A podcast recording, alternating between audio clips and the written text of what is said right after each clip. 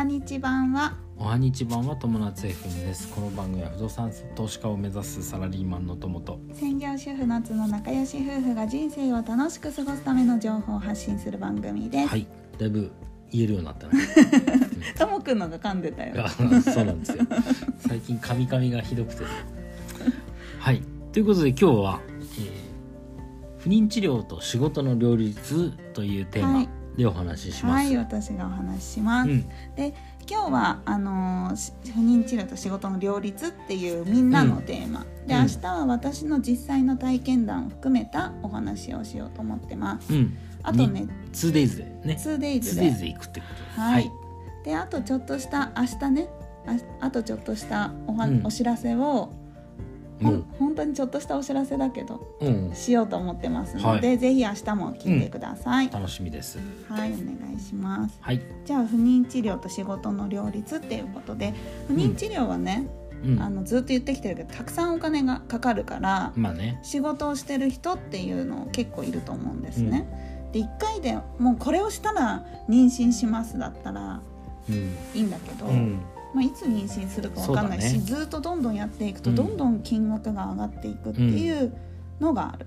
でさらに赤ちゃんができて生まれたとしてもうん。またお金がかかるよっていうのであの、ね。仕事をしながら治療してる人っていうのは結構いると思うんですね。はい。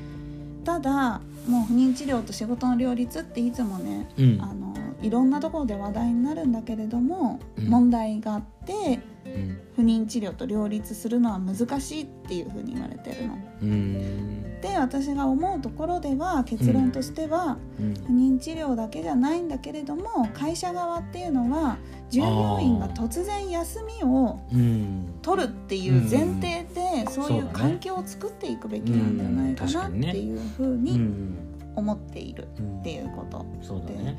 なんでなのかっていうと、うん。不妊治療っていうののネックとしてはね、うん。突然休むっていうのがあって、うん。体調がすごくホルモン的に左右されたりとか、はい。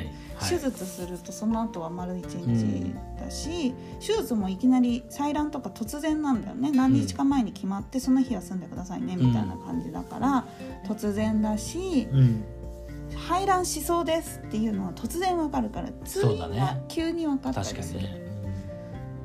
で私も不妊治療始めた時ってし 仕事をしてたからうん。仕事してたんだよね。うんそうだね。でその時は不妊治療始めたばっかりの時って、うん。まあ、まあきっとすぐに妊娠して産休育休になるだろうなうんみたいに思ってたんだけれども、うん、思ってたの。だから誰にも言わなかった家族以外ね、はい。家族には言ってるんだけど、うん。仕事の人とか友達には言いにくかったのもあるし、ねうん言いにくいよね。言いにくいね。で言わなかった。うん。うんであとね不妊治療について正しく理解できてる人って多うん分不妊治療してない人はほとんど正しくは理解してないと思うからね。言いたくなかったっていうのもまあある。うん。ね。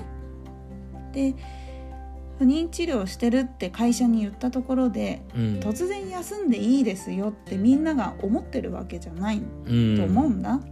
確かに。だから言わなかった。結果的に会社の人には不妊治療をしてるってことは言わなかったの。うん。そしたら結局自分の首を絞めたことにもなるんだけど不妊治療を内緒にしているから通院のためにいきなり休む、はいで突然休むからうん理由を聞かれる、そうだね。でお茶を濁すでしょ、うん。私が。な、あうん。いやちょっと体調が悪くてみたいな感じで、でそうすると別にあの最初は体調悪いんだぐらいなんだけど、うん。なんでこの何回も休んでるの、うん。ってなる。うんそうするとだんだんそういう空気を自分も察して、休みにくくなる、なるほどね。そうすると通院日この日来れますかって言われた時にちょっとその日は仕事でとか会議があってとか言って結局通院日に行けなくなって排はい。排卵日を逃してうん。結局妊娠しない。っていう悪循環が起きてたんだよね。でやっぱ職場っていろんな人がいるからね。いろんな考え方をする人もいるし、うん。いろんなライフステージの人がいるんだよね。うんで例えばうちの部署には妊婦さんがいたの。で妊婦さんってやっぱりつわりがひどかったりとか、ね。お腹が張るとかね。あったりとかして突然休む。まあそうだね。あとお子さんが小さい人は子供が熱を出したんでうん。ちょっと休みたいんですけどってある。あるでしょ？でそれに不公平を感じる人っていうのもやっぱりいるわけよ。ゼロじゃないの、あそう。うん。まあそうだ。そうなうんん、だな。私はだって一回もそれで休んでないみたいな人ってやっぱりうんいるわけ。うん。でそういうのを見てるともう私は休むとかじゃなくて会社辞めるしかないかなって思ったんだよね、うんうんうん。もうなんか不妊治療不妊治療をしながらし噛んじゃった。不倫治療って言ったどんな治療なの？まあいいや不妊治療ね。不妊治療をね。うんしながらあの仕事をするっていうと休むっていうのは避けられないからうん。なんかもう私はそういうの悩む悩み続けるのちょっと嫌だなっていうので、そうだねやめる方向に気持ちがちょっと向いてっちゃったっていうのが好きできっと多分不妊なるほどね。不妊治療してる人っていうのは同じようなうん。思いをした人っていうのが多いのかなっうんていうふうにはい。思うんです。なるほどですね。つまりはうん。多分悩みって大体うん。その仕事との両立に関する悩みっていうのは大体同じだと思うんだ。うんってことは改善するべき点としてはもう私たちは治療をしたいわけだから、うん。会社側ももうちょっと歩み寄ってくれたら。まあそうだね。だあの人生の最優先事項になっちゃうからね。そうそうそう。僕らにしちゃね。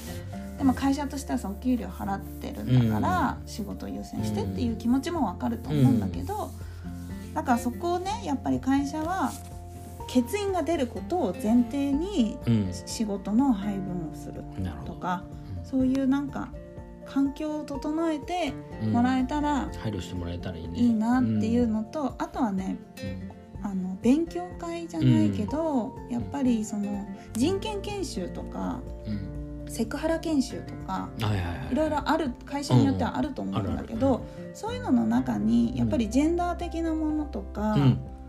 あるあるね。うんダイバーシティ的な。あそうそうそうそうそう、とか。サステイナブル的な。サステイナブルはまあ、あ、うん。まあ違うちょっと違う持続可能そうそうそうそうそういうことそういでも、そういうなんか不妊治療だけに焦点当てなくてもいいから、うんなんかそういうとこまあ人それぞれその人それぞれの価値観があってでうちの大会社切なしそうそうそうそう。大切にしてるものもあるとそう。いうことだよね。だからうちの会社は人を大切にするので、うん。突然休むことに関しては、あのーうちの会社がフォローしますよ、うん。みたいな、うん。そのぐらいまで来てほしい。うん。そういう世の中になってなるほほしい私あのこれ僕の男性側のはい。あの、まあ、男性側もさ不妊治療うん。してるわけだから、うん。まあ同じくうん。会社休むうん。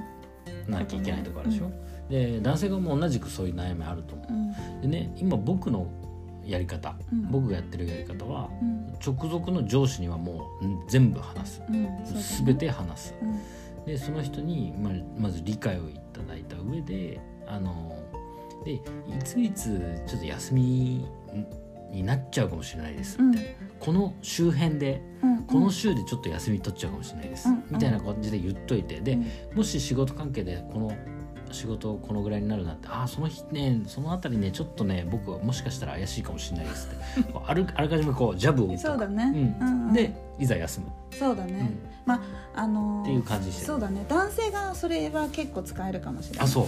ただ私たち女性側はうん、うん、あの明日来てくださいって言って明日行ったら明日も来てくださいみたいなパターンもあるからそういうので悩む人っていうのは多分分いるかなっていう、ちょっとそこがねうん、女性の負担が多いっていうところもあるので、まああの明日ねうん。私の実際のうん。そういうどういう職場だったのかっていうこととか、うん。うん。どうしてどうやって会社を辞めるに至ったかっていう話をうん明日したいと思いますので、ぜひ明日もちょっとしたお知らせもありますのでいいえい 聞いてみてくださ。はいいはい。ということではい。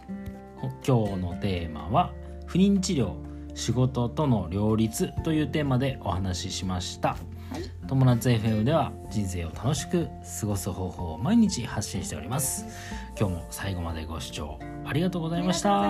またねバイバイ Thank you.